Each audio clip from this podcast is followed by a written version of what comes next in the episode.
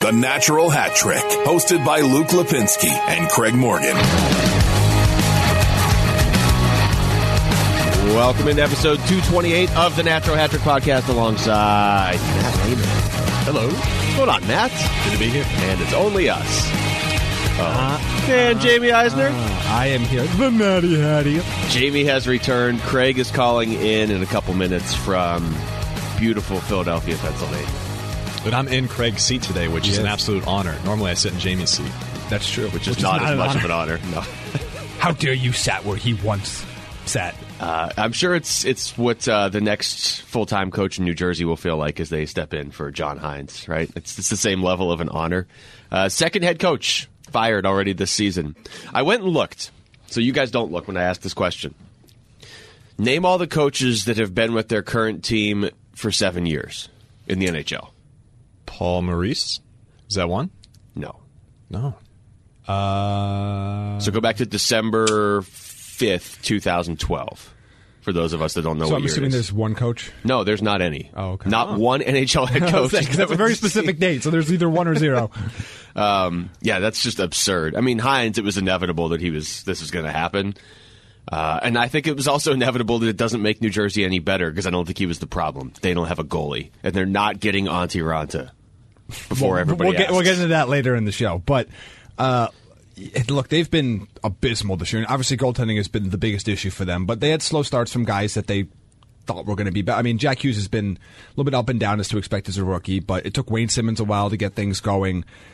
But this is a team where they had wild card expectations. And I know now there's been this weird narrative around the Devils over the last month where just quite frankly, the media around them is like backing off. Like, well, no one expected them to make the playoffs this year. Like, no, ab- everyone Yeah, absolutely thought you were in wild card contention this year because you spent all that money in the offseason and got the number one pick again. So, but 101 Why'd goals. you say it like that? I'm just saying. Again. some teams just get number one pick a lot and they don't do anything with it. Yeah, it's always the When team have we ever Taylor seen Hall. that before? Yeah, true. It is always the team with Taylor Hall. But 101 goals in 27 games is not good. No, look, they have the second worst record in the NHL behind only Detroit, who Never wins anymore. I honestly forgot Detroit was in the league there for a, a stretch of the season. It's with their, crazy. With their starting goalie out, Anthony Mantha out, they just they're on an eight game losing streak. They're terrible. oh eight and two in their last ten. I mean, you think about the difference from Detroit back in the like the early 2010s when they were playing the Coyotes in the Western Conference playoffs and they were coming off back-to-back trips to the Stanley Cup and they were like the team they were like the feared team in the West and now they are at the bottom of the trash can in the East. Yeah, they are a team. That is that is the nicest thing I can say about them. That's the Pierre Dorion special. Yeah. Yes. We're a team. We're, we're we're out there. But Luke, I don't know if you know this. The team that was in last place in the in the NHL on December, you know, forty seventh last year was uh, January 3rd. whatever was won the cup. So you know, don't write out Detroit yet with Jonathan Bernier and Calvin Pickard and Eric Comrie. It's true. Don't count them out yet. Just got to make that coaching change, and you'll be good to go. Uh, the team that is going to use that line that Jaime's using right now is Toronto this season. Who they're not at the bottom of the league, but they don't have a backup goalie, and I think that's going to be an issue for them at some point. Yeah, they ran Garrett Sparks out of town, didn't they? So They don't have any. Michael Hutchinson's bad, and he's been bad, and should feel bad, and they should, And feel, should bad. feel bad. and they should feel bad. Everybody should feel bad. Well, there's um, also, a bit, uh, to a certain extent, though, I mean, it, Michael Hutchinson kind of got the raw end of the deal a little bit because he was always Fair. playing on the second half of back to backs. He had like one of the worst performances in front of him among all the NHL goalies that the Maple Leafs just didn't play when he was in net. Well, and also something we have to talk about is Auston Matthew used the Q word again last night when they're talking about his Quenneville? team's effort. No, Oh. quit. Well, the game against Philadelphia, we're jumping all over the place, but the know, Toronto but- game against Philadelphia was 1 1 with 10 minutes left. And I understand Philadelphia is playing very good hockey right now, especially in Philadelphia. The final score of that game was 6 to 1 Philadelphia. That game was 2 to 1 with three minutes left. So you want to talk about a team, and this is the team Matthews was talking about, quitting in front of their goalie. They just hung Frederik Andersen out to dry at the end of that Can, game. can I read you his quote? what if I said no? I would have done it anyway, Okay, but I just at least want to be respectful. All right, go ahead. Quote, we can't just fold. We have to play to that last minute because that's just unacceptable. We left Frederik Andersen out to dry. Suddenly the score's 6-1, so that's on us. That can't happen. We just folded, kind of just quit. We can't be doing that. Not to a guy like Freddie, not to our starting goalie. Have to have a little bit more pride than that. Yeah, that was embarrassing. Yes. I mean, Philadelphia scored twice in the last minute, and it, it was very clearly watching it like, okay, this team, they look like a team that was done with Mike Babcock being their coach. Except he's not their coach anymore. And so that goes the- out the window now. And that's the point where I, I think, and I, look, everything we've learned now, you had to make that firing. There's there's no question or anything about that. But to just assume that that was the only thing the Leafs needed to do in order to go from this to winning the cup was a very very rash and quick judgment. There are a lot of issues this team should have, and it's not with talent. So Well- it's with effort. Yeah, It's with execution. it's a very individualized team. Like I understand your backup goalie situation isn't good, but come on, like y- you should be winning way more games with the amount of talent you have. Like there's there's an effort problem. Hutchinson's goals against average is 4.55, which has to be historically bad. They they've played three more games than the Devils, but they've given up the same amount of goals. Yeah. So like that's just something to keep That's in mind. that's concerning because Freddie Andersen's been solid, but are they going to run him into the ground and expect 65 starts this year? Because if that's the case, year. they're not going to win in the playoffs. They may win a series, but I've always kind of had in the back of my mind they're going to get Marner back. They're going to hit their stride here at some point in January or something, and they're going to be a force in the playoffs if they can get out of the first round. But if they are, if the plan really is to just run Freddie Andersen into the ground, this is a team that I thought would win the Stanley Cup or at least make a deep push this year, and I hope doesn't because it's so much more fun when they don't. Well, I mean, look, They're not going to if they if they ask that much of him. No, but if they get hot late, this team has enough talent to, to run. I mean, again, their their vision of the path to get there is going to be tough for them, but they have enough talent where they can make a run. Oh, yeah. But part of this is the casualty of having su- such a top heavy cap roster is that you don't have the depth in other areas of your team, and when you are relying on it, and when your top players aren't for one reason or another, whether it's injury, whether it's lack of effort, whether it's a slump, are not playing up to their cap level. This is what happens. You get a 500 hockey team. They're not a 500 hockey team. They shouldn't be. They have way more talent than that, but right now, I can't say they are playing better than what the record is. Well, the one thing I will say about that is, as far as effort's concerned, is at least the goals that they gave up against the Philadelphia Flyers were after they had already, the game was already over. So it's not like they came out in the first period and they looked like trash and they weren't trying and they weren't putting any effort forward. That to me would be a lot more concerning than if the game is out of hand, it's three to one, you just gave up an empty netter and then you stop playing defense for the last minute of the game. Yeah. So I'll give them that. Uh, also, I mean, if you make a coaching change and there's structural deficiencies in the way that you play hockey with that team, it might take some time for that coach to implement the things that he wants to do. And then I completely agree with you, Jaime. The, the the way that the roster is constructed, they are extremely talented. This absolutely should be a playoff team. However, there are issues with it. It is flawed. There are holes. It's not perfect. Well, the the thing I would say, and I agree with you, like it, it would be more concerning if they just didn't show up for the whole game. But it does show a lack of respect for your goalie that you just quit on him with three minutes left. And you're like, whatever, we're frustrated, so you can just get embarrassed because guys were walking in on breakaways. And if you're Freddie Andersen, at what point you're like, hey, I'm probably the reason we have the 13 wins we have. So like, why don't you guys start pulling your weight in front of me?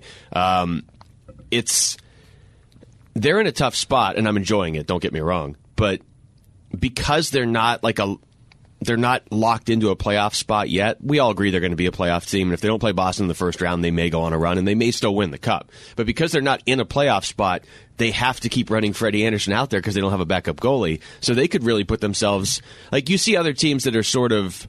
I think Tampa Bay is doing this. I think Washington's doing it, although they keep winning. But those teams kind of have a feel for what they have to do in the regular season to get to Boston. Boston and Washington are probably the two best examples, and they're both winning. But they know that the regular season's basically a tune-up for the playoffs. It's like the Patriots do in, in the NFL every year. But Toronto has messed this up so much that they're going to have to scramble to be in a decent playoff position, and that wouldn't matter except they're going to run their starting goalie into the ground. And it doesn't help either that they're uh, fifth in the NHL right now in the shots allowed per game. No. Um, that's not what you want when you're having a goaltending issue.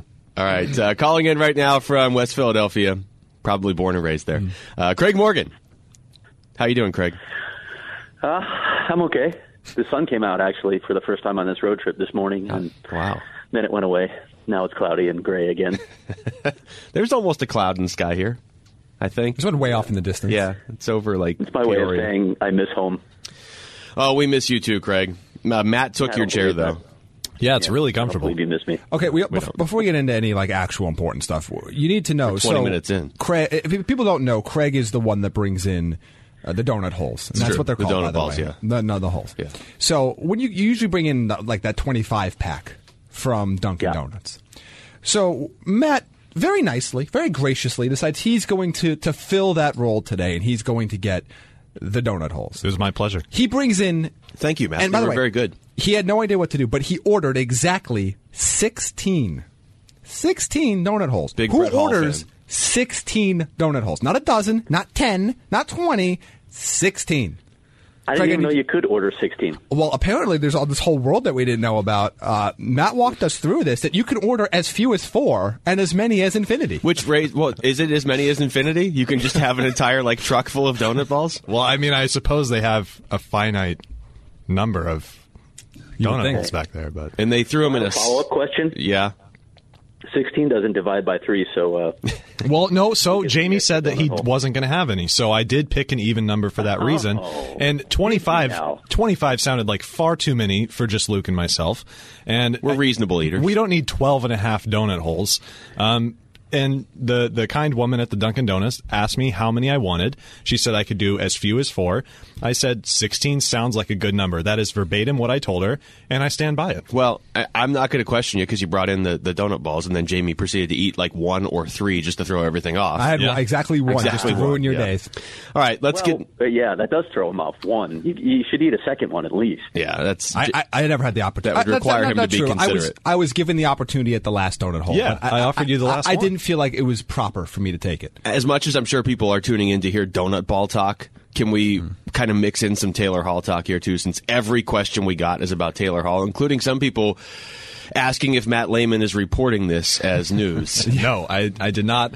I cited a report yesterday from Sportsnet. Uh, Elliot Friedman um, reported that, and I just merely cited it. So do not credit me for reporting that. Let me just simply say this to start off, and I don't, I don't think the Coyotes are going to end up with Taylor Hall. But if they got Taylor Hall, he would, and you guys can correct me if you disagree, Gladly. would instantly become the best player they've ever had. Hmm. Number one overall pick in the prime of his career, just won MVP two years ago, league MVP. Not like, oh, he was this team's MVP. He won the NHL MVP two years ago on a team that's not very good in New Jersey. So if he But, joined I mean, the what Coyotes, problem he was at Edmonton. I mean, they traded him for Adam Larsson, and the trade was one for one. That's true. yeah, well, yeah. I did like the So response. I want to know why Jaime's off donut balls. Sorry about your Taylor Hall thread. It just died. Uh, well, I'm more disappointed you called them donut balls, Craig. I thought you were on That's my side of are, this yeah. argument, but okay. See, I did that for Luke because I was killing his thread. Thanks, It was Craig. a- I just threw him a bone. See, here's what happens though. This is how like slang gets into your lexicon of you, you use it ironically enough times, it just becomes natural. It becomes second nature. You can't let this happen, Craig. Lexicon sounds like the You're last name of a the Blue question, Jackets prospect. You're dodging the question, Jaime. Uh, no, I just didn't want Why to. are you I, off donut hole? I did not want as much sugar today. Jaime told us he was you know- watching his figure. Did you- what he said. he yeah. said his girlish figure. yeah, do you which know there's 70 calories per donut hole? That's a lot for just a little donut hole. Well, that just means we got 1,120 calories in this bag of donut balls. Correct. That's why I thought 25 was far too many. Yeah, I got it's- 16. It's, egregious. All right, since you guys don't want to talk about one of the best players in the NHL coming to the Coyotes, how about uh, just what they have done so far on this road trip and what they're walking into in Philadelphia tonight since the Flyers uh, suddenly seem unstoppable? Well, both of uh, yeah, I would say it's it's the back to back here is what I would really say. I, I believe as of last night, and maybe still this morning, uh, the Penguins obviously won yesterday to shut out the Blues uh, with without like half their lineup. By the way, this is a tough back to back. These are two teams that are playing extremely well on home ice. So. Yeah, this is a really tough situation for the Coyotes. The Flyers, in I think, in a lot of ways, uh, they're similar to the Coyotes. You know, they, I know they prefer to play with zone entries uh, in control of the puck, but they are they are playing a bit of dump and chase lately. They're getting in on the forecheck. They have forward depth. They're getting terrific goaltending. Sound familiar? This is going to be a tough situation for the Coyotes tonight. Um, the Flyers are coming off that win over Toronto. I do want to talk about Pittsburgh, and I purposely didn't bring a duck in today. But uh, the Penguins, they shut out St. Louis last night, like Craig just said, with Tristan Jarry in goal. They have actually, and this has shocked me, been one of the best teams in the league in terms of goals against average. They have, and like if Evgeny Malkin and the Scranton Wilkes-Barre Penguins are finding a way to win these games, and Yeah, they're playing without Crosby. yeah, and a lot of other and a lot of other talent. yeah, they've had a lot of injuries this year. Isn't Rust Yeah, out too? Yeah, they got a lot of guys out. So like, Yep. But look, the goaltending has actually been pretty decent, and Jarry's been pretty good for the most part. I know there was a point about a week ago where people were calling for him to get the lion's share of the, of the starting role over Matt Murray, but they've been both been pretty good for the most part. I mean, Matt Murray has his blowups, but that's you kind of you kind of know what that is about with him. I don't, I don't, not not all that convinced that Matt Murray is playing that well this season. You look deeper in the numbers, but uh, I would not be surprised at all if Tristan Jarry played this game against the Coyotes. especially because he's coming off a shutout. I mean, I know the Coyotes did it the other night. Darcy Kuemper gets a shutout and they go to Antti Raanta, which surprised a lot of people. But I wouldn't be surprised at all to see him in goal for this game. It's just I, I was listening to one of the uh, I was listening to a podcast based out of Toronto driving into the show today, and they were Why doing do that? well because it's fun because they just delivered two embarrassing efforts on back to back nights. These are the days I listen, and they were uh, they were going off about how they should they were doing the thing they do where it's like Toronto needs a goalie, so who can we take one from? And they, fortunately, this time didn't say uh, let's just go take Darcy Kuemper from the Coyotes, but they did the uh, well Pittsburgh has Tristan Jarry, let's take him, which you know doesn't work. But this is how bad it's gotten for Toronto. They were like. The problem is we can't just go out and add a guy. We have to make a move for salary cap purposes because we really wanted Louis Domingue and couldn't afford him. Oh, well, that's that's not a good argument. No, it's uh, I wouldn't want Louis Dominguez my goalie in broom ball, let alone trying to win a Stanley do Cup. admire the fact that he broke his stick over his knee, just like Bo Jackson. But yeah, he's not a guy that you want around right now. Uh, I'm not sure what, or, or at any point really. Um, not sure that's the answer. But in fairness to Toronto media, there are teams that seem, you know, can't seem to help themselves and, and help out the Maple Leafs when they're in a tough spot. We saw it a couple times this summer, so you know, you never know. Yeah, if Carolina or Ottawa has somebody, they'll ship them their way to help them out. Sure. Um, let's. I want to get back to the Taylor Hall thing. If first of all, nobody gave me an answer one way or the other. If he was a Coyote, would he not be their best player ever? He had the potential to be. I mean, we're, we're going to getting into like Keith Tkachuk territory. Right. Yeah. That's what I was going to say. It's hard because you'd have to be comparing across eras. Yeah. Okay. The best player in the Glendale era. How's that? Is that fair? Yeah. Most talented, Yeah. probably. Yeah. If um, if they were actually able to pull this off, we were trying to figure it out before the show. What? This is why I don't think it could happen. What could you actually give New Jersey to make that deal work if you're the Coyotes? Because there's going to be a bidding war if he really becomes available. Well, obviously, Antti Raanta, since everyone wants to trade him to New Jersey anyway. Yes, that's a given. Probably both goals. Uh, just to help. First round draft pick, some combination of picks. I, I, you know, I don't know what it looks like at this point. It's so preliminary to be discussing. I, I'm with you, Luke. I don't think Taylor Hall is going to end up with the Coyotes. I think there are other teams that are at the the front of that list, but yeah, you'd you'd have to examine what the acquisition cost is. You'd have to examine your ability to re-sign him. And you'd have to examine whether you want to give Taylor Hall, a guy who will be 29 when that contract extension kicks in, or that new contract kicks in, uh, an eight or seven or eight year deal worth 10 or 11 million a season. What's it going to look like on the back end? Do you want to do that? I don't know. So there are a lot of people who think that Taylor Hall is that exception. I don't know. I don't. I, it, it requires a, a lot of thought and a lot of planning, and again, all, all those factors come into play that I just discussed. The, the other thing that that's not that doesn't go in the Coyotes' favor in this scenario is you don't exactly have a big pool of assets that you can trade from. You don't have a ton of high end prospects. You don't. You're not expected to be a top five, top six draft pick this year. So when other teams are able to give them, Well, if you had Taylor Hall, you would get the number one pick, though. Yeah that's true. But like, I mean, so what are you gonna what are you gonna realistically offer New Jersey that other teams couldn't beat? Yep.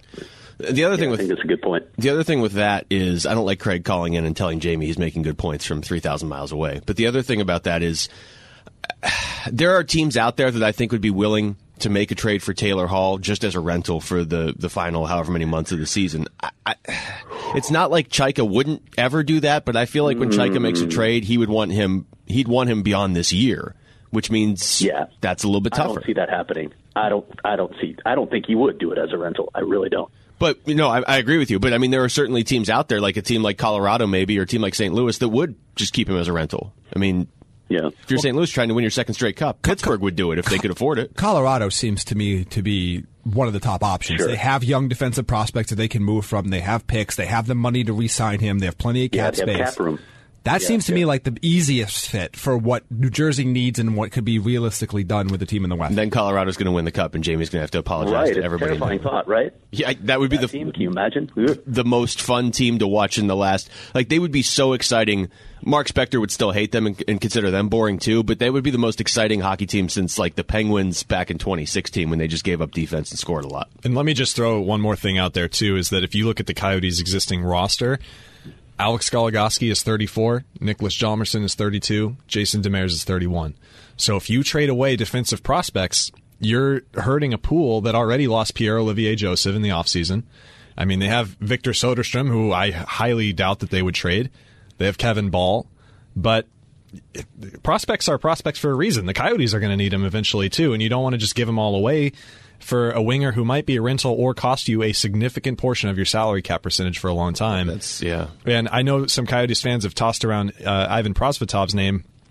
And that's another one to me where it's like you're going to need these guys down the road. You don't want to just sell the farm just to get the, the you know the sexy asset. Well, for Taylor Hall, I mean, I would trade any of those guys probably. Except the thing is, I would tra- I would trade any of those guys if it meant if I knew for sure I was going to get to keep Hall and and Well, the at- money at the- seven for seventy or seven Yeah. for seventy-seven. Well, the money for for me with him doesn't concern me as it, as much as it would with most wingers because he, I mean, he is a proven borderline forty goal scorer. Like he had ninety points two years ago on a team where nobody else was producing offense. So I'm not worried about him, but I'm not giving up like Jacob Chychrun for Taylor Hall, I, and I wouldn't give up Soderstrom unless I knew for sure Hall was going to be signed here long term. So I just don't see a way the Coyotes can get it done. Well, the other thing to consider here too is that uh, Taylor Hall's making six million dollars. The Coyotes don't have that much cap space right now, so they would have to figure that out some way. Yeah, they'd have to move out money. Yeah, Yeah. without a doubt. Yeah, I mean, I imagine Jersey would, would retain one year's worth of half salary if they needed to for the right deal. But look, Right, look and there's there's a lot of talk actually that they will be retaining some salary. So, but but it- it's still down down the road. You have to look at it as well, the cap implications for the Coyotes. my concern here, and, and I want to know what you guys thought. Yes, he had that two years ago. He had that 39 goal, 93 point season, but that let's be realistic. That's uncharacteristic for what he has been his entire career. Do you worry that he's more of a 30 goal, 70 point guy? And at that point, are you going to pay north of 10 million dollars for that? Um, Because even look, if you look at the next year, even though it was a shortened, he didn't play the whole season because he got hurt. He had 11 goals in 33 games. Like he was more than a point per game player at that point, but it was only 11 goals. He's that's four goals in 27 games this year. I mean, I know the Devils suck, but I mean, uh, uh, do you have any level of concern that you're paying the guy like he's a 40-90 guy when he might just be a 30-70 guy, and he only has one season where he's done that? I, I'm pretty confident he's a 30-80 guy. So I guess that's sort of between what you're saying. Like, I, if I signed Taylor Hall, I would expect at least for the next four or five years that I'm getting about 30 to 34 goals and about 75 to 88 points or whatever. I feel pretty confident in that. But I don't think the Coyotes need to make that move, whereas other teams might need to make the move, and specifically a team like Colorado that can easily afford it. I, that just seems like a no-brainer. He's going to end up in Colorado, and that team is going to be. I don't know if they're going to be unstoppable, but they're going to be really, really fun to watch. Um, we want to talk about some other teams here. No. Okay, how about Minnesota, who's making a uh, playoff push? 7 3 in the last Why- 10. Why did you go there? Why did you go there? I just wanted it's in the notes, and I just wanted to get it out there and Torturing us. try and jinx it so it doesn't us. happen. Of all the Yeah, teams, I that think that's how we all feel. I I think that's how everybody feels, isn't it? Do we really want to watch Minnesota in the playoffs when there's all these fun teams in the West this year? No. But No. we never want to watch them in the playoffs. No. Um, Zach Parise's playing better lately, so that's, that's interesting. Good for him. He's a good player. Let's talk about Phil Kessel. And Craig's story is now up on The Athletic, which I would encourage everybody to read, even though Matt hasn't and I haven't yet. Whoa! I read the quotes. just sell- I, I oh, said, oh yeah, oh yeah, Craig. I want to let you know that Matt read the quotes, but didn't act. Quote did not read any of your actual writing. Well, to, in my defense, I was on a time crunch. I found out that this Kessel story would be part of the assigned homework for this podcast, so I read the quotes to see what the players had to say. Th- that's uh, that's all I have. I, what can I say? It's okay. That's that's more than uh, Jeffrey Sanders from the Coyotes media. That's true, department yeah. Does he reads you know the first three graphs above the gray as we call it, and then you know, I think at, at that point he decides whether he's going to put it in the clips or not. I Well, kind of yeah. like this new theory or this new plan of just attacking random yeah, well, I mean- supporters of the podcast. Well, he, he gets to the point in the story where it says you have to download the app to continue reading, and then he just shuts it and off. then and well, at that point, yeah, who wants to download the app? Uh, I'm going to read Craig's story right after the show. Actually, it actually was a time crunch today because Phil Kessel, from what I've learned covering the team this year, it's not he's not the easiest guy to get to talk to. But when you talk to him, he typically gives you some pretty good stuff. And, and I would assume, Craig, without giving anything away in your story, you had a similar experience. Yeah, and that's that's the guy. Whenever I've requested him this year, that's the guy that I've seen. He's been terrific with me, and he was, as I said in in the, tweet that I put out to promote this story. Uh, he didn't hide from it. He didn't hide from it at all. He was just blunt and honest about the fact that he's not getting it done right now, and it and it's killing him. It's it hurts him simply because he knows he was brought here to produce. He wants to help the team. He's happy the team's winning without him. but it also means something to him that he's doing this with Rick Tocchet as his coach because that's his good friend, and that's a guy who, in a sense, went out on a limb to bring him here. Yeah, how crazy is it that the Coyotes go out and they add Phil Kessel and they get a lot better, but it's not been because of Phil Kessel yet. Like we talked about this earlier in the season, the points or the goals weren't there in the first, I don't know, month of the season, but he was still doing everything right. But he hasn't been playing as well lately for whatever reason. You can speculate all you want, but they are winning these games. They're if they win tonight, they're in first place in the division, and it's been with very little production from Kessel and very little consistent production from Keller, who I think most people anticipated would be their top two point producers this season. Yeah, it's it's uh, it's interesting to think what would happen to this team or what could happen to this team if those two guys get it going, and, and let's let's not forget Oliver Ekman Larsson as well. I mean, those are three really important pieces that haven't really played up to their standards. Now, I would caution. I w- I wouldn't say that Phil's not doing anything. He I, he clearly draws attention away from other players on this team and opens up opportunities for them. I still think he's a terrific passer. We've seen, you know, he, he's had some struggles with passing, particularly on the power play, where, and he mentioned it in the story that he hasn't made great plays there, but we've seen some of those great passes in other instances, and and then you, you know, it's it's really hard to quantify what he means to the team off the ice, but I mean, you guys are around it. You see how much he's he hangs out with the younger guys on this team, and they seem to be having a lot of fun. And Clayton Keller talked about that in the story as well. So, all those things are are positives for Phil Kessel, even though he's not scoring goals right now. It would be fitting if he got going with the goal scoring on Friday in Pittsburgh. I mean, I guess it would have been. How would you feel about that, Luke? I, I would look how, whatever gets Phil Kessel on the score sheet more consistently because I do think he still. I still think he has the potential to be their best offensive weapon. I think it's either him or Nick Schmaltz. And even Schmaltz hasn't been scoring goals a lot lately. He's been producing offense. But, I mean, for this team to ultimately win playoff series this year, they're going to need Phil Kessel scoring at, I don't know, a 25 goal per 82 game pace. I mean, he doesn't have to finish this year with 25 goals, but he's got to be scoring like that in March and April and into the playoffs if they make the playoffs. So if he wants to get going against the Penguins, that's fine. Well, and look, it's mentioned in the story as well, and it's it's too simplistic to use this as the only excuse because it's not the only excuse. But he's also shooting like five point something percent. Jaime's half his, showing off that he read the story. yes, I, I, I read the story. She's shooting half his career percentage, uh, half his what he normally would in his career shooting percentage. Like that's been a factor too. And and, and again, it, as it as it says in the article, you you know you two wouldn't know this because you didn't read it, but as it says in the article, and, and Kessel talks about, I don't need to. We've been a lot game. of those again. The, the shot that hit the post, the shot in the San Jose game that goes wide. I mean, no, more often than not, those are going in for Phil Kessel. I've seen career. Phil Kessel at least twice this season. The puck comes to him on like an empty net on a rebound or whatever, and he's whiffed on the puck, like just completely fanned, yeah. looking like a guy that just desperately wants a goal to go in to get going again. This is one of the best offensive weapons in the NHL over the last ten years. So it just shows how even the best players can lose their confidence a little bit. And it feels like, and I don't know if this is true or not, but it sort of sounds like it based on what Craig's saying. It, it seems like he's sort of lost a little bit of confidence in his shot. Not that it wouldn't come back with a two goal game, but at this exact moment, I never thought I'd see Phil Kessel miss an empty net because he missed the puck, you know? Yeah, and I think uh, another, by the way, there's another story up on the Athletic that Dom Luszczyszyn wrote as well. That's sort of a deep dive analyzing what's going on with Phil, and there's some interesting findings in there as well, including you know how many rush opportunities he's had this season. What, what that's a product of, I'm not sure. He's not getting as many by the numbers, whether that's personnel, whether that's you know something in the system, as Dom suggests. Rick Tocchet doesn't think so. Is that some guys underperforming, like OEL, not you know moving pucks the way he has in the past? You, there are a lot of potential uh, problems there, but right now the numbers say what they say, so that, that's worth a read as well. And, and, I think another note in that story that I also read that you guys also didn't read uh, that is that kind of what we talked about on the podcast early in the season that the Stepan Keller Kessel line were generating a lot of opportunities, and we're just quite frankly, for lack of a better phrase, unlucky for a large portion of that stretch where they should have produced way more goals. They were expected to produce way more goals based on what they did in those situations than they actually produced. And they've bro- they've broken up that line since. And at least in that story that Dom L, let's call him Dom L, uh, wrote that he hasn't found the same level, at least expected success with other line mates yet. Uh, looking around the Pacific Division, I mentioned this: if the Coyotes win tonight, they'll be in first place because Edmonton just lost to Ottawa last night.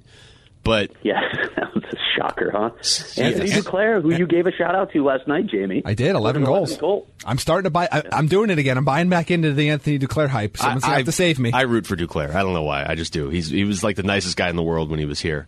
Um, Yeah. Vegas and San Jose are definitely two teams to look out for in the Pacific. Uh, San Jose just lost the other night, but they had won 11 of 13 prior to that. And Vegas, it looks a lot more like the Vegas team we all expected. I don't remember what, what Jaime's Stanley Cup prediction was, but Craig and I both had Vegas in the cup, I, didn't we? I, I had them there, there as well. Matt, what was your Stanley Cup prediction? I don't know that I gave one. Well, you can make up anything right now then. Otherwise, we'll Ma- vote in for you. Maple Detroit. Leafs and Blackhawks. Um, you, you didn't have to tell us that one. Hmm, um, That's, Well, well, I, I'm kidding before anyone kills me. I mean, I mean, I'd like to see that. You know, personally, I'd like to see that. But hmm. when they do a consolation bracket someday, you'll be hey, how able about to those see it. Blackhawks? By the way, How about can't them? They don't score. score anymore. I don't have a bell. Matt, we do. Thank you. Matt's in your chair. He's got the bell. Thank you very much. And Duncan Keith's out. Uh, you know, what could go wrong on that blue line without Duncan Keith? Well, on the bright side, you're second to last in the Western Conference. and the brighter side, you get to play Boston in Boston, That's that's a lock of a win. Here, I'm trying to pull up just some random power Yikes. a team that has not lost in regulation at home this season. Ooh, I have ESPN's power rankings right here. I haven't read them at all. Oh, God. So I'm just going to scroll down and I'm God. just going to keep scrolling. By the way, one thing, quick, quick thing to note when you as you're scrolling through those, Chicago's uh, 27. Vegas is getting Marc Andre Fleury back. It looks like. yeah, that's the thing. They've been doing this without their number one goalie, which. If you watched Vegas last year, they played Fleury too much. It's basically like we were just talking about before Craig came on with what Toronto's doing with Freddie Andersen this year, except Vegas didn't have to do it last year, so I don't know why they did it. But now they've been forced to go to Subban, and he's played well. And so now you, you if you're Vegas, you probably feel more confident in your backup goalie, and Fleury's a little more rested. I'm worried about I'm not. Vegas. Uh, yeah, um, uh, yeah, they need Fleury. Uh, I'm, I'm not sold on Malcolm Subban, to be honest. Uh, even against the Coyotes, I, I know he had a good result, but there are a lot of issues with that technique. I, I'm not convinced that he is uh, going to be a dependable backup long term. Really, not even a backup. Mm, I, I, like I said, I, I just saw a lot of issues with his technique. But what about the fact that Fleury actually hasn't played all 30 games like he did last year at this point? yeah, that's that's obviously a positive. Hey, look, look at Vegas' track record when their goalies get hurt, though. I mean, they went to the Cup final the first time they did it. So. True. And they, they were on their eighth string need, goalie. right? What's Oscar body of Dansk isn't doing? it? Yeah. Yeah, they were bringing up guys from like Bantam League. Yeah, they literally brought up some dude from like the WHL at one and, and he stepped right in and had to play, and I think he won. Yeah, They should have Malcolm just put that on his jersey. Some dude. some dude from the WHL. Malcolm Subban does have a, a 926 save percentage in the last five games the, the Golden Knights have played without Marc Andre Fleury. But they're also averaging more than three goals per game as an offense since then. They've scored a lot of goals in this little stretch. Yeah, here. they're waking up. All right, let's um try to make some sense of Dallas. Let me give you their numbers, okay? They started one Uh, seven. Minnesota and Dallas in the same segment I'm a part of. I know. I'm yeah, sorry. yeah, we, we saved them for you. We've lost all our listeners. Thank you. Uh, okay, so Dallas started one seven and one, then they went on a 14-1 and one run, and now they've lost their last four. What is this a playoff team? What is this? I, I, I, I don't know. It's like they're trying to progress and regress to the mean all at the same time. Like they can't just be what they are. This is probably what they are 15, 11, and 3. Yeah, That's probably what that. they are. Yeah. Just don't look at how they got there. Win every game for two weeks, lose every game for two weeks. Um, would you rather? Let's play this game on the show. Would you rather have Dallas in the playoffs or Minnesota in the playoffs? Dallas. Dallas. Dallas. Yeah, Dallas. no doubt. Uh, not just real quick here. A note that actually came down uh, not not long ago while we were recording. Um, Alex Radulov is going to be a healthy scratch tonight Yes. for the Dallas Stars. Ooh, Yes. wow! And so it was all his fault, apparently. Um, Dallas and Minnesota in a playoff matchup.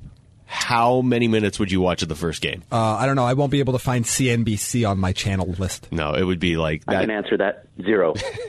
That game would be shown on like MySpace. That's the game they stick. That's yeah. That that's the game that they stick at that weird seven thirty Eastern spot between a seven o'clock game and an eight o'clock game, so Yeah. you really don't have to watch it. yeah, it's like oh, there's a commercial you could tune in for 45 seconds yeah, like of Dallas, Minnesota. Yeah, like they'll do a live look in during like the first intermission of the first game, and then you never have to care again. And it'll just be Zach Parise, like, how did we get here? Looking around with a confused look on his face. uh, let's see. What else can we talk about with Craig? Craig specifically said he doesn't want to be here for the listener questions, so we're going to save him from those, apparently. Uh, how about Connor Hellebuyck? to the audience. Connor Hellebuyck's been unbelievable, right? He's just unbelievable. look at the goal saved above average. The just look at it inside the numbers. He's been he's been the biggest. I think Paul Maurice said it the other day when asked how much credit he deserves. Basically said all of it. He's been spectacular, and and I didn't know. I didn't know if he could do this, if he could sustain this. But he has been. I would say I, I would say he's been the best goalie in the league. Yeah, I was. I had jotted down this note because uh, Luke had asked, you know, is he getting enough consideration for the Vezina Trophy?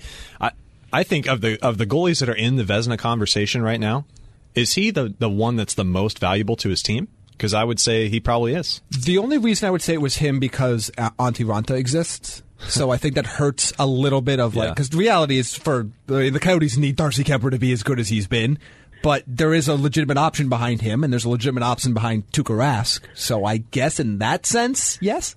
Well, and there's also performance versus expectation because the Coyotes sure. have, have a good defensive structure, and that's where they emphasize a lot of the way that they construct their roster. But and coming into this, best defenseman is suspended and exactly, sitting at home. Yeah. Exactly. Yeah. Coming into the season, the question about the Jets was the blue line, and now they're getting a fantastic save percentage from their goalie. Like that's huge. Pa- Paul Maurice owes so much to Connor Hellebuyck. It's not even like He's Paul Maurice saved has his made job millions at least of dollars once already, yeah. thanks to Connor Hellebuyck in his career. Yeah, because I'm going to leave you with one last thought, guys, because I have to hop here. Since you brought up Antti Raanta, after the Columbus game, we walk into the locker room for post game interviews, and there's there's a side room where all the players can hang out, and it, it's not even the training room, but they're they're in that room and they're all shouting and having a blast, but you can't go in there. It's not the locker room. So we walk into the locker room. Literally, the only two players in the locker room are Darcy Kuemper and Antti Raanta. We, we want to talk to Darcy Kuemper, obviously, because he played. But Raanta looks at us. We're all walking past, and he says, "You guys need me? I mean, there's nobody else around. I'll talk if you want me." Has kept his sense of humor throughout this. Absolutely love the guy. Which is why we have to trade him to New Jersey before the Coyotes have too much success, right? Yeah, yeah. All right, boys, I have to hop. Thanks All right. for having me in. All right, Matt, Craig. Thanks for filling in and, and bringing uh, some donut balls. Donut spheroids. Yeah, he said spheroids. Oh, I haven't even heard that one. These are for That's astronauts, awkward, apparently. Matt. That's that's kind of awkward, actually. All right, Craig, enjoy Philadelphia. I know I would if I was there. See you guys. See ya. I wish you could have seen the look that Luke just gave. I wish we need this to be a video podcast at some Um, point. someday. Yeah, Connor Hellebuyck in the 2017-18 season is why Winnipeg. But they made the Western Conference Finals that year, right? Yeah. And coming into that season, there was talk of Paul Maurice being the first coach fired. Although I believe he got an extension right before that season, so that kind of went out the window. But he saved him. Um, I would still take Kuemper for the Vezina at this point. He's got a sub two goals against average. I know the defense in front of him is better, but the defense in front of him also doesn't have Nicholas Hjalmarsson. But it is interesting if we get to a point at the end of the like let's say the season ended right now don't you think Hellebuyck would probably get more votes than Kuemper specifically because he has dragged a Canadian team into a playoff spot I think it would be close, but I also think that the expectation. A lot of this is it's not quite the coach of the year, but a lot of it is expectation versus performance. Performance, and I do think that Arizona still flies under the radar for most of the country. so then Kuemper Then I think Kuemper would, Would win. I still think Kuemper actually would win because I think people would, are going to attribute, especially with Phil Kessel's struggles, and especially when they look on paper and they see who is scoring for them, that they're going to attribute Arizona's success, fairly rightfully so, to Darcy Kuemper as much as they're contributing Hellebuyck's success for Winnipeg. and that's the thing too I mean it is a good point that the Coyotes obviously have a better defense than than the Jets do I mean everybody that was- Significantly. but the Coyotes don't have Patrik Laine or Mark Scheifele or Kyle Connor or all these guys that Winnipeg had and it's Blake not Wheeler. it's yeah it's not why they're winning because Hellebuyck's keeping the puck out of the net that's why they're winning But Winnipeg has a lot of offensive weapons that a lot of teams don't have. That's not just oh the Coyotes don't have those guys. Like I don't know, I'd say seventy five percent of the teams in the league wish they had the firepower up front that Winnipeg did. The top the top three right now has to be right. It's Kuemper, Hellebuyck, and Rask. Yeah. Or, or is there anybody else that? I mean, I mean, there's other guys that are good, but I don't think anybody else can sneak in that top three. Yeah, I, just kind of going back to that question. My personal opinion: if the season ended today, I do think Hellebuyck would win it for the reason that that Luke mentioned.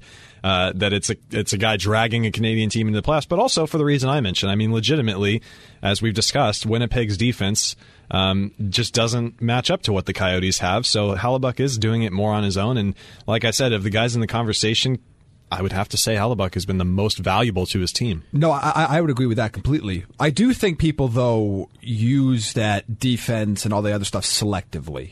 Like last year, Yeah. it didn't matter that Ben Bishop played 17 games and had a great defense in front of him and a great structure. He still got it. So Yeah. like, I never sure the Canadian factor is absolutely true. I mean, if there's anything that's going to happen, it's going to be in favor of a Canadian goalie. But part of me goes, I, I never am sure when that excuse is going to be used or when it's not going to be used. The, the, the other thing working against a guy like Kuemper, like if the finalists were Kuemper, Rask, and Hellebuyck, it is, and I don't remember which one of you guys said this because the two of you are blurring together into one for me at this point, but they could easily use the argument of Kuemper's part of one of the two best goalie tandems in hockey, and Rask is part of the other best goalie Yeah, tandem in hockey. I and- mean, Yaroslav Halak's been amazing. And Laurent Brossoit is, a guy is who has, an who- 85 save percentage. he owns goalie equipment and was asked to play occasionally.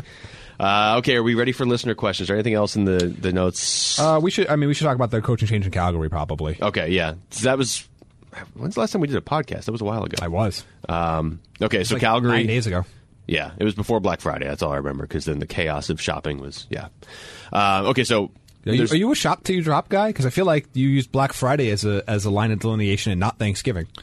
no, I only used it as line of delineation because I went to an Italian deli on my way to the Coyotes game and I had to wait in line because of all the Black Friday shoppers. At, at the deli? Were they having half off sandwiches or? Well, it was more I had to wait to find parking, and I almost oh. witnessed a Oh. great parking lot fight. It was Ooh, it was, it was worth last year. A friend of mine witnessed a parking lot fight on I don't know if it was Black Friday or the day after, in which somebody pulled out a sledgehammer at one point. That's intense. What's Triple H just out there, just like hitting people? Like I don't understand. Well, maybe they just bought the sledgehammer half off at Home Depot. That's true. Black Friday. I, I, I just want I want to explore deli having half off prices because that that's a Black Friday deal I can get No, behind. the deli didn't have a deal, Jaime. I got It- charged but full it- price. it needs to. but I couldn't. Even for you, parking did you tell them who you were? I, I assume if people don't know, it's not worth my time to tell them. Yes. By the way, that's a true story because Luke will literally will not tell people who he is to like get free things or even into the building in Gila River Arena sometimes. Oh, that's true. That one story. I forgot about that. I almost got locked like- out of the arena. It's like, uh, Luke, you you you work there. You could tell him that you work there. No, like, no. no, no. I'll just, I'll just, I don't know. I'll sit outside in the cold. It's not my style. Uh, yeah, so the Flames make that change, which, um, as the story unfolded, was pretty clear they were going to have to. Yeah. and I'm, I'm, I don't want to say I'm surprised it took as long as it did, but this is what's, this is what's weird to me, and you're going to have to follow what I'm saying here before you get angry if you're listening. But Bill Peters obviously deserved to be fired, or I guess the better way to put it is deserved to never have that job in the first place because he didn't get fired for anything he did in Calgary. He got fired for stuff he did before he got to Calgary. and he might have been fired for for his performance in Calgary, but once the stuff true. came out, it's way more important than anything that you're going to do on the ice. But what's crazy, and I don't know, I don't even know what to make of this. If Toronto doesn't go on a six game losing streak, Mike Babcock doesn't get fired. If Babcock doesn't get fired, the stuff with Peters doesn't come out when it did, at least. So there's a real good chance that if Toronto didn't go on a six game losing streak, Calgary wouldn't have fired Bill Peters. Ah, the butterfly effect. yeah. It's just That's a weird. Good point. I don't know what to do with it. It's I just mean, been bothering me. It's for a interesting week. to note. I don't know what you do anything with it. I think, in light of the information that we have, that both decisions were the correct decisions that were made, and now Very we're very clearly. glad that they are both not coaching the teams that they are coaching, and will likely never coach in the NHL again. Yeah, Peters never will, and I'm starting to agree with. I'm starting to uh, think Babcock won't Babcock's either. not either. Yeah. So, look, it, it's a move that had to be made. If you, if you, ha- we're not going to rehash everything that went into why the decision was made. It was very public. It's very access, very accessible. You can see what happened there. It's the right decision. And look, hockey has a long way to go with a lot of things. It's not just, it's not just the racial stuff, which is obviously a, a component, a huge component to what happened here. And we've discussed this on the show a lot about access to the game, barrier of entry into the game, uh, the way African American players are treated or African Canadian players are treated in the league. Wayne Simmonds has been very open about the issues there. We've talked about the bananas being thrown on the ice and in preseason games. Which is, uh, It, it, it- it's an issue. unimaginable to way, me that that happens ever. But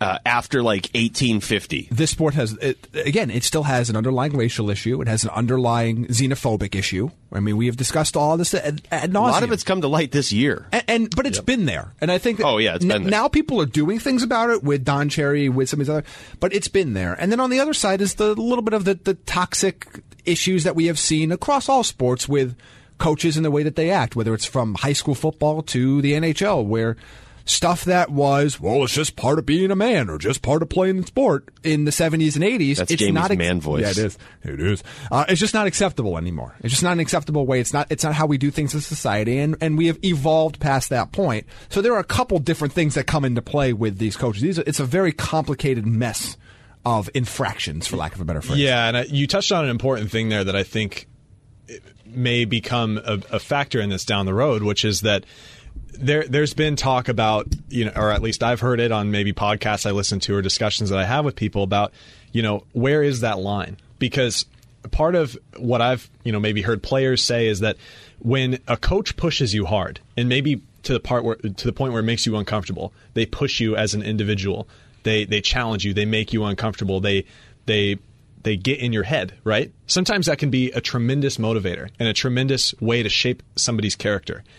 Where it crosses the line is when it starts to get personal, where it starts to be abusive, mm-hmm. right? And we all know that. But I the point I'm trying to make here is that if if you get to the point where coaches don't feel like they have the opportunity to be a coach and be a motivator, that's a problem too. It, it look, it is an absolutely. It's a fine line you It's, have a- it's to a great question, and It- I've, because I've been is. wondering that they we haven't we've come nowhere near that line yet. The the two guys that have been fired in the last couple weeks clearly deserved it, Right. But Yes. there is going to be a point where we're going to push too far, but we're just nowhere near it yet. Look, the reality is, when it comes to physical physicality, there is a line that's pretty clear. Like you, you can't.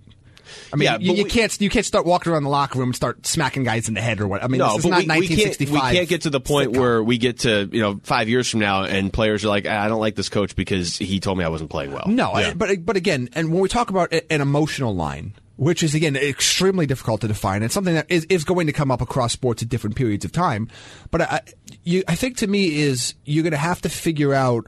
I mean, the reality is it's going to be tougher for coaches, but some of it is deservedly tougher. You're, they're going to have to rely on being a little bit more nuanced. They're going to have you to have be, to evolve Yes. as a coach. Yeah, I mean- just understand the era you coach in. there's there's a, like the, for example again make a cross sport reference when Tom Coughlin would game to the Giants. Players hated Tom Coughlin because he would do stupid things like he would say the meeting's at eight o'clock, and if you showed up at eight o'clock, he would fine you for being late. Yeah.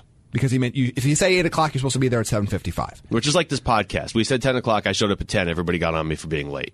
Actually, I was here at nine fifty. I, I never said anything about you being late. Jaime, or just in general, This time. Jaime and Craig will set the podcast for it'll be like nine o'clock, and Craig will get here at four forty in the morning, and then just be waiting for four and a half hours. And Jaime will show up at like eight thirty and be like, "Well, where were you?" And then I'll get here at eight thirty one because I'm always early. I mean, f- fair except for the last point. But Yeah, well, I figured I'd throw a lie in there. But uh, look, there's a point of when you're doing things to intentionally emotionally abuse somebody, and there are times when you're just yelling at somebody. Like I mean, I- and I think that with you have to. It's always going to be a case by case basis and a player by player basis. But Matt has a point in the sense of. It can't just be across the board of where okay, well, if anybody says anything negative to me, then I can't operate. Because some players respond better to that in the sense that you can't. Certain players just play better angry, and a good coach knows, hey, I got to call this guy out for playing terribly. and Maybe I have to call him out in front of his teammates. I mean, that's as far as it should go. The physical stuff and the and the just the mental games, that's idiotic. There's a difference between being stern and being hard on a player and being abusive. And I think for the most part, people in their own minds can figure out where that line is. I think. You would think. Well, wouldn't you? people can, but but there's a difference between what I think is okay and what I think other people is going to think is okay. There's been talk of implementing a code of conduct in the NHL and having courses and teaching people what you can and can't do. If they do that, and if the league goes that route, you have to clearly define what that line is because then you're removing the power of coaches to be coaches. And and me personally, like I. I don't know what the answer is. Obviously, you can't use racial slurs and hit No, people. but but, it's if saying, "Hey, if- you sucked out there tonight." Right. Is that abusive? I don't think Can so. you call but- somebody a name? Can you call him weak? Can you call him soft? Is that to, like is that abusive? Like it, it depends on who you ask, and that's the important piece here is that somebody has to define that line because if we let everybody define it themselves, people are going to define it differently. One person's going to get upset, and we're going to have another problem on our hands Yes. again. But I think we've clearly established, uh, aside from that part, obviously physicality, racial Yes, slurs, ethnic slurs, anything of that nature. The stuff that's really come out in this scenario is clearly so far beyond the line that you don't even have to consider. That's an instant, instant firing. All right, we have about three minutes to get through all these listener questions. Are you ready? Yes. Coach East Jack, if you were Chayka, would what deal package would you put together in an attempt to acquire Taylor Hall? There's a lot of questions like this, so we're just going to answer this one, um, and that'll be all the Taylor Hall questions. And I don't know yet, honestly. I know we touched on this a little bit earlier. I, I, if I'm Chayka, I'm making a deal for a guy that I'm keeping beyond this year. I can't imagine, like I said earlier, I can't imagine Chayka going out there and and paying much of anything for a rental. I just don't know that the Coyotes are at that point. I do think they could run through the Western Conference this year if both goalies are healthy, but I don't think they're looking to make moves to try and win the cup this year and only this year. And I think a rental price for Taylor Hall is not going to be enough to get it done. Somebody's going to trade them more and try to re-sign him long term. Former Coyotes captain Shane Doan was on Burns and Yebo yesterday on 98.7, and they asked him about Taylor Hall, and he said that he didn't think that uh, a team should go out and acquire a piece like that unless they're already a playoff team. He said you need your core to get you to the playoffs. You need to add a guy to get you to win the Stanley Cup. You don't add a guy just to get into the playoffs. That was his take, paraphrasing, That's fair. of course. That's Yeah. I would agree give, with give that. up a lot to do that. But I think the Coyotes should view themselves as a playoff team right now. They could be in first place in seven Yeah. hours or whatever. Um, do you think Keller? This is from Booper. Do you think Keller's new deal has been the reason for his lack of production? What is there to motivate him at this point? I don't think he worries much about getting scratched, and he is set up now for a few years. Yes, I know he's young, but that has nothing to do with effort. So we were talking about this a little bit on the show, and, and I'm not going to exonerate Clayton Keller because, again, my expectations for him are sky high. I mean, I believe he has the talent to be a true first liner in the NHL, and to be a true point per game player. Again, not the season, but the potential. I would say Jaime is higher on Keller than anybody on the show. Yes. without So- without Matt. I don't know what Matt's. So that Jaime thinks he could be a ninety point guy. In his career at some point, but the point I want to the point I want to make here is that he so he I shouldn't be wanted to get exonerated. Matt's feelings. We don't know Matt's like. What, what do you think the ceiling is for He's Keller? going to say something mean about. him. Well, I'll say this: I think that your ceil- when you take when you're considering who what a ceiling is for a player, you have to take into consideration not just his physical attributes, but who he is as a person. And I'm not saying that Clayton Keller is a bad guy or he doesn't try or anything like that, but I'm just saying that you have to take into consideration what we've seen from him already when evaluating what his ceiling is. And he scored 65 points his rookie year, 47 points last year, and I think that there's room for him to do more this year.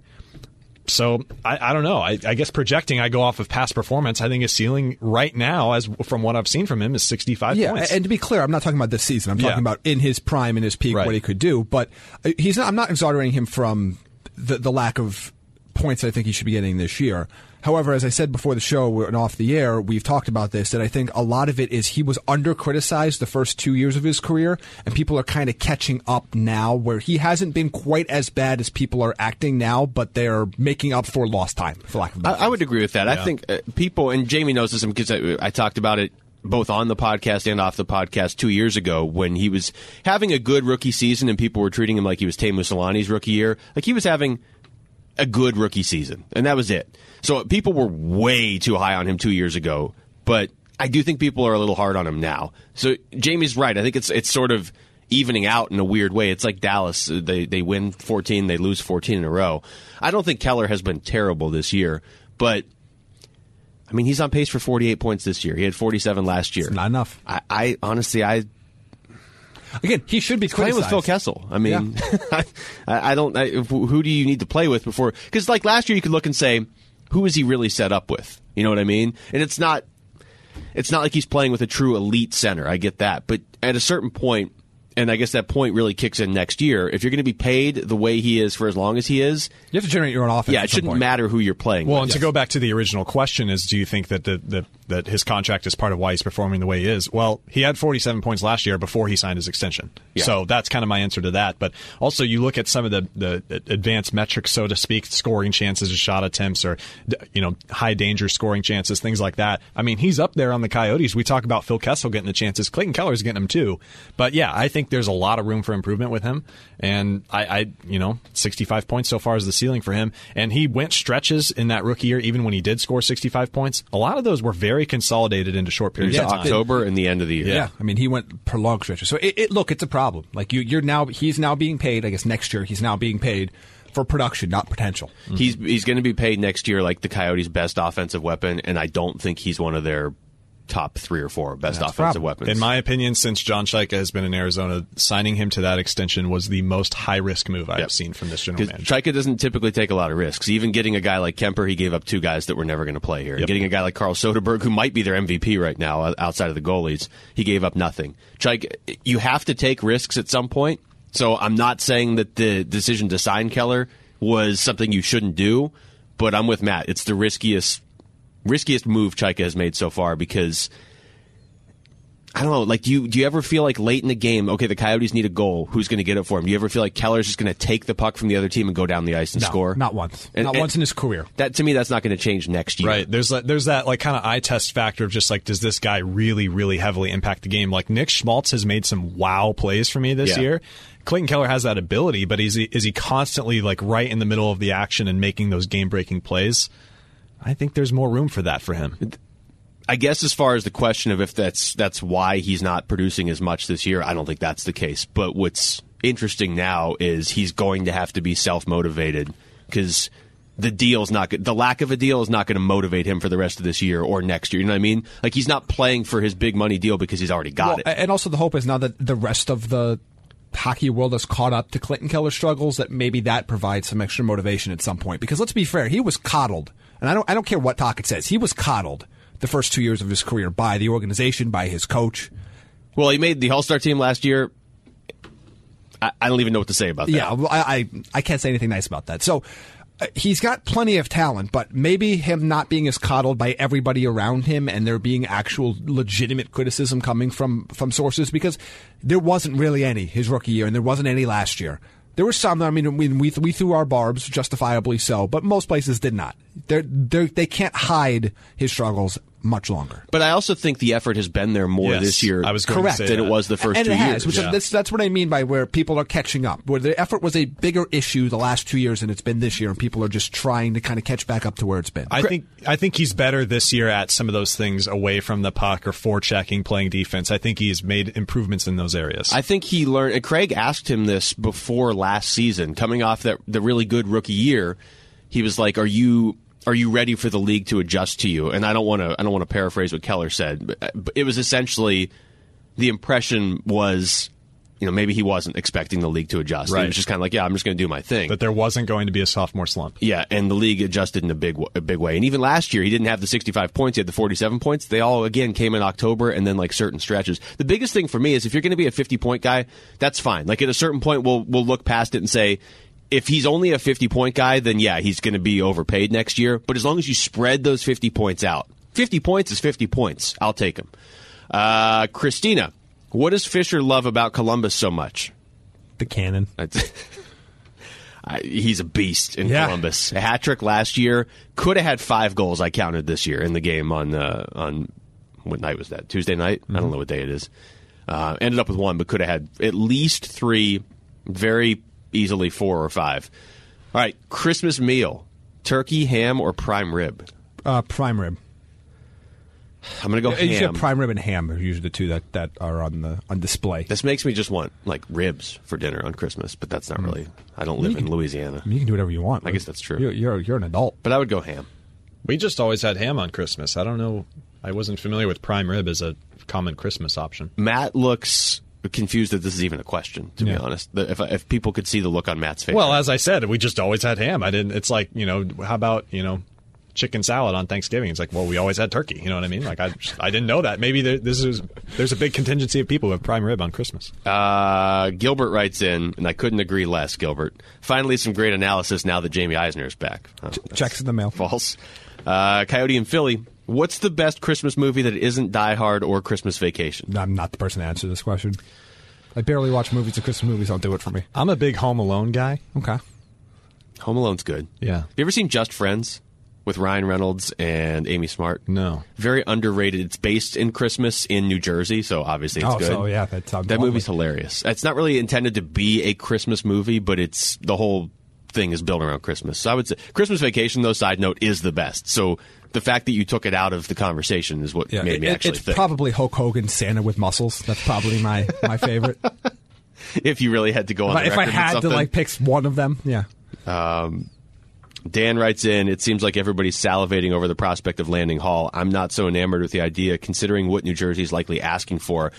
Am I the only one? That's just a different way to look at the Hall question. Got to got to get something to get something. I know it always gets seems to get, get forgotten in this time of year, but you have to to get a player of that caliber. Again, Chiarelli's not in the league anymore, so you actually have to give something of value. Yeah, you can't give Adam Larsson for Taylor Hall. Um, and by the way, anybody that defended that trade at the time, People are still defending it. no, not now. They're Yes, not. there are. I will find you an article off the air. I will send somebody. Still, Find me one. Somebody literally wrote the other day that that the Oilers won the Taylor Hall trade. I'm not joking. Peter Look, Chiarelli write an article. I'll um, find it. when that the day that trade happened the look we're wrong about a lot on this podcast i'm sure and by we i really just mean jaime the day that trade happened jaime craig and i were 100% adamantly calling it one of the worst trades in NHL history. And at the time, we were in the minority, which is insane to think now because that trade was only a couple years ago. So I want written apologies from anybody that ever thought that was a good trade for Edmonton, giving up a guy that at the time wasn't an MVP uh, winner, but he was a candidate, or at least it, it had showed the ability, and since then has won a Hart Trophy on a team with no other offensive weapons. So uh, this is a, this is done by the hockey writers. So take that with like a you know a mountain of salt. November twenty fourth, two thousand nineteen. The Devils lost the Larsson Hall trade. So just just to be contrarian for the sake of being contrarian. Yes. Uh, maybe I'm retroactively showing my ignorance here from the time, but when the, the Larsson for Hall trade went down, my, my reaction was, "Who's Adam Larsson?" No, that's pretty fair. Yeah, he was, was a, a high pick, but that's it. Yeah, he was a high pick. That was a pretty decent second pairing defenseman. That that's all he was. You don't. Yeah.